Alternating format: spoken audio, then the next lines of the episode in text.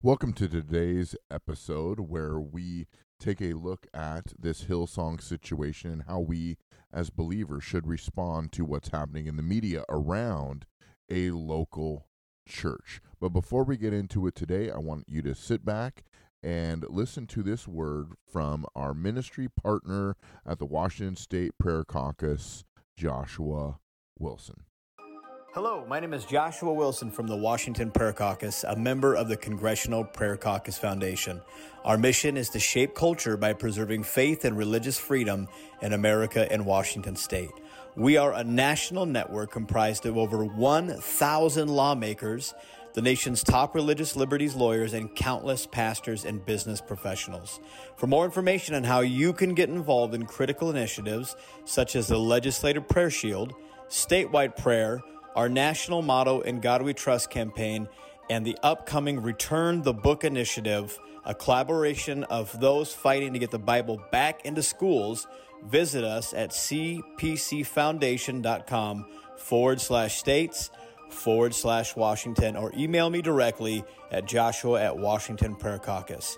May the Lord strengthen you as you fight to keep faith alive in Washington and America. Welcome, everyone, to the Courageous Truth Podcast, where we strive to live courageously through the lens of Scripture and build courageous lives in a world that is driven by fear. Your host is a proud parent, a proud pastor, a proud business owner, and a proud American. Tune in today for your dose of courageous truth. And now, your host, Eric Lundberg. Welcome, everyone, to the Courageous Truth Podcast. I appreciate Joshua Wilson popping on and reminding us of the ever present prayer stance that we must continue to take, especially here in Washington State. Of course, if you go to your home state, you can find your prayer caucus and stay involved in what they have going on. I want to share a scripture uh, to open up this podcast out of First Corinthians chapter 6 to open up this podcast. Um, 1 Corinthians 6 1 says, When one of you has a grievance against another, does he dare go to law before the unrighteous instead of the saints? Or do you not know that the saints will judge the world? And if the world is to be judged by you, are you incompetent to try trivial cases? I want to jump down here to uh, verse 7. To have lawsuits at all with one another is already a defeat for you. Why not suffer wrong? Why not rather be defrauded? But you yourselves wrong and defraud, even your own brothers. Here's what I've been noticing lately in Christian circles, especially in Christian podcasting and especially in Christian YouTube influencers. There is a major attack on the Hillsongs church that's going on worldwide. There is now some sort of documentary out. I have not seen it. I will not watch it. Uh, about what's going on at Hillsong and some sort of cover up, scandal, whatever. Why are we as Christians talking about that in front of the world? Why are we as Christians bringing defame against other Christians? Have they not been persecuted enough? We should be standing up for them. We should be covering their nakedness. Remember in Genesis chapter 9 when Moses, or I'm sorry, in Genesis chapter 9, when Noah's sons found Noah passed out on the floor of his tent from too much wine, one of the sons wanted to expose him, but the other sons wanted to cover him up. So they walked backwards to cover up their father's nakedness. That's what we as the church need to be doing for one another. We need to quit gossiping for content and we need to start covering each other's nakedness. Maybe there is some truth. I don't know what the claims are. Don't want to know. What I know is that is an influential church. What I do know is that they many people have come to salvation through that ministry and it has had a worldwide impact. And we need to be covering them up and bringing them to a place of healing and health and not destroying their reputation as believers, we're so quick to judge and we're so quick to use whatever we can for content. How many of you know who we really should be going after is the enemy? Who we really should be going after are those that are serving him, not those who made a mistake. I don't care what the mistake is. I don't know what the mistake is. And then How many of you are judging the speck in your brother's eye when you should be looking at the plank in your own eye? I think that when Christians judge other Christians, especially publicly in front of the world, we really seem hypocritical and we lose our influence. In the end, we're all the bride of Christ. We're all people who care about the kingdom of God and the advancement of God's agenda here on earth. So I just want to say that's my whole thoughts on this Hillsong thing. I don't have any thoughts beyond that. I'm not interested in where their money went.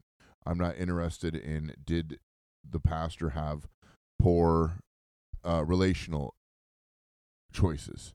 Did he have an affair? I don't know those things. But what I do know is he is a child of God, someone who has been born again and needs healing. He doesn't need ridicule.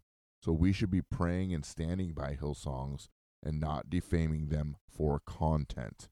This was a very short episode, and that's all I have to say. And the challenge to you as we take a courageous stand for the truth, we don't need to rip each other down and expose more and more of someone's nakedness in order to gain content, to gain views, to gain notoriety in the public sphere. We need to keep it quiet. We need to cover one another's nakedness. And this goes for anybody, anywhere. We need to cover each other's nakedness and not expose one another. The world can say whatever they want, they can spread the rumors, whatever they want, but they're not the hope of the world. The church is the hope of the world. So we need to be covering each other, taking a courageous stand for the truth, and sometimes standing up against things that are broken. And, and this is something in the Christian world that is broken we need. Now, I've been a part of the church for a long time, and I think that it's so important that, according to Scripture, that we never cover up things. We're supposed to approach people in love gently within house. So, if there is some sin in the leadership of Hillsongs, it's none of my business. It needs to be handled by the elders and the leaders of that church.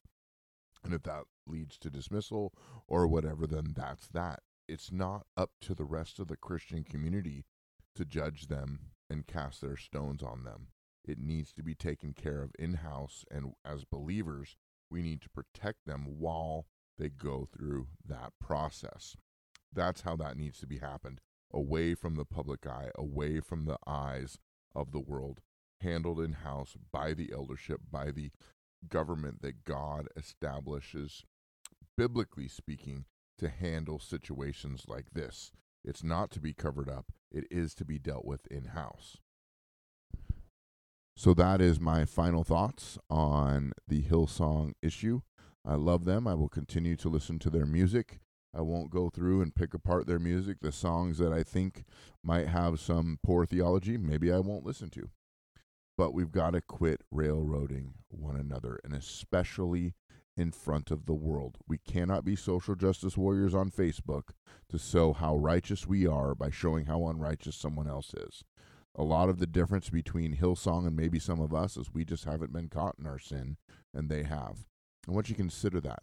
Think about that in our Christian relationships. Let's go to a place of healing. And even if you're not a follower of Jesus, how are you how are you relating to those around you that have been caught in compromising circumstances? Are you breaking them down for popularity or are you covering them up?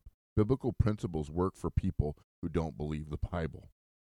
So, those are my thoughts on Hillsong. Again, I am still working through some sound issues. I finally did get a new microphone, but getting it hooked up to my computer is taking a little bit longer. I need to watch a couple more uh, YouTube instructional videos. But soon as I get that up, we can get up and running and uh, go into this series on white Christian nationalism, which I need to re record.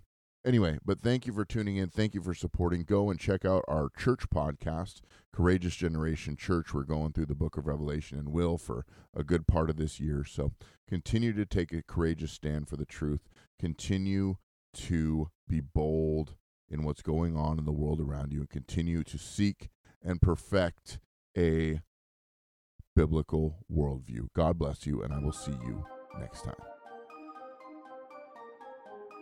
Thank you for tuning in to the Courageous Truth Podcast. We live in a world that is in desperate need of courage and in desperate need of truth. Our prayer is that this podcast will equip and inspire you to live courageously for your family, your community, your God, and for your country. Be courageous in your stand for truth in a world that is completely abandoned. See you next time right here at the Courageous Truth Podcast. Remember, truth requires courage.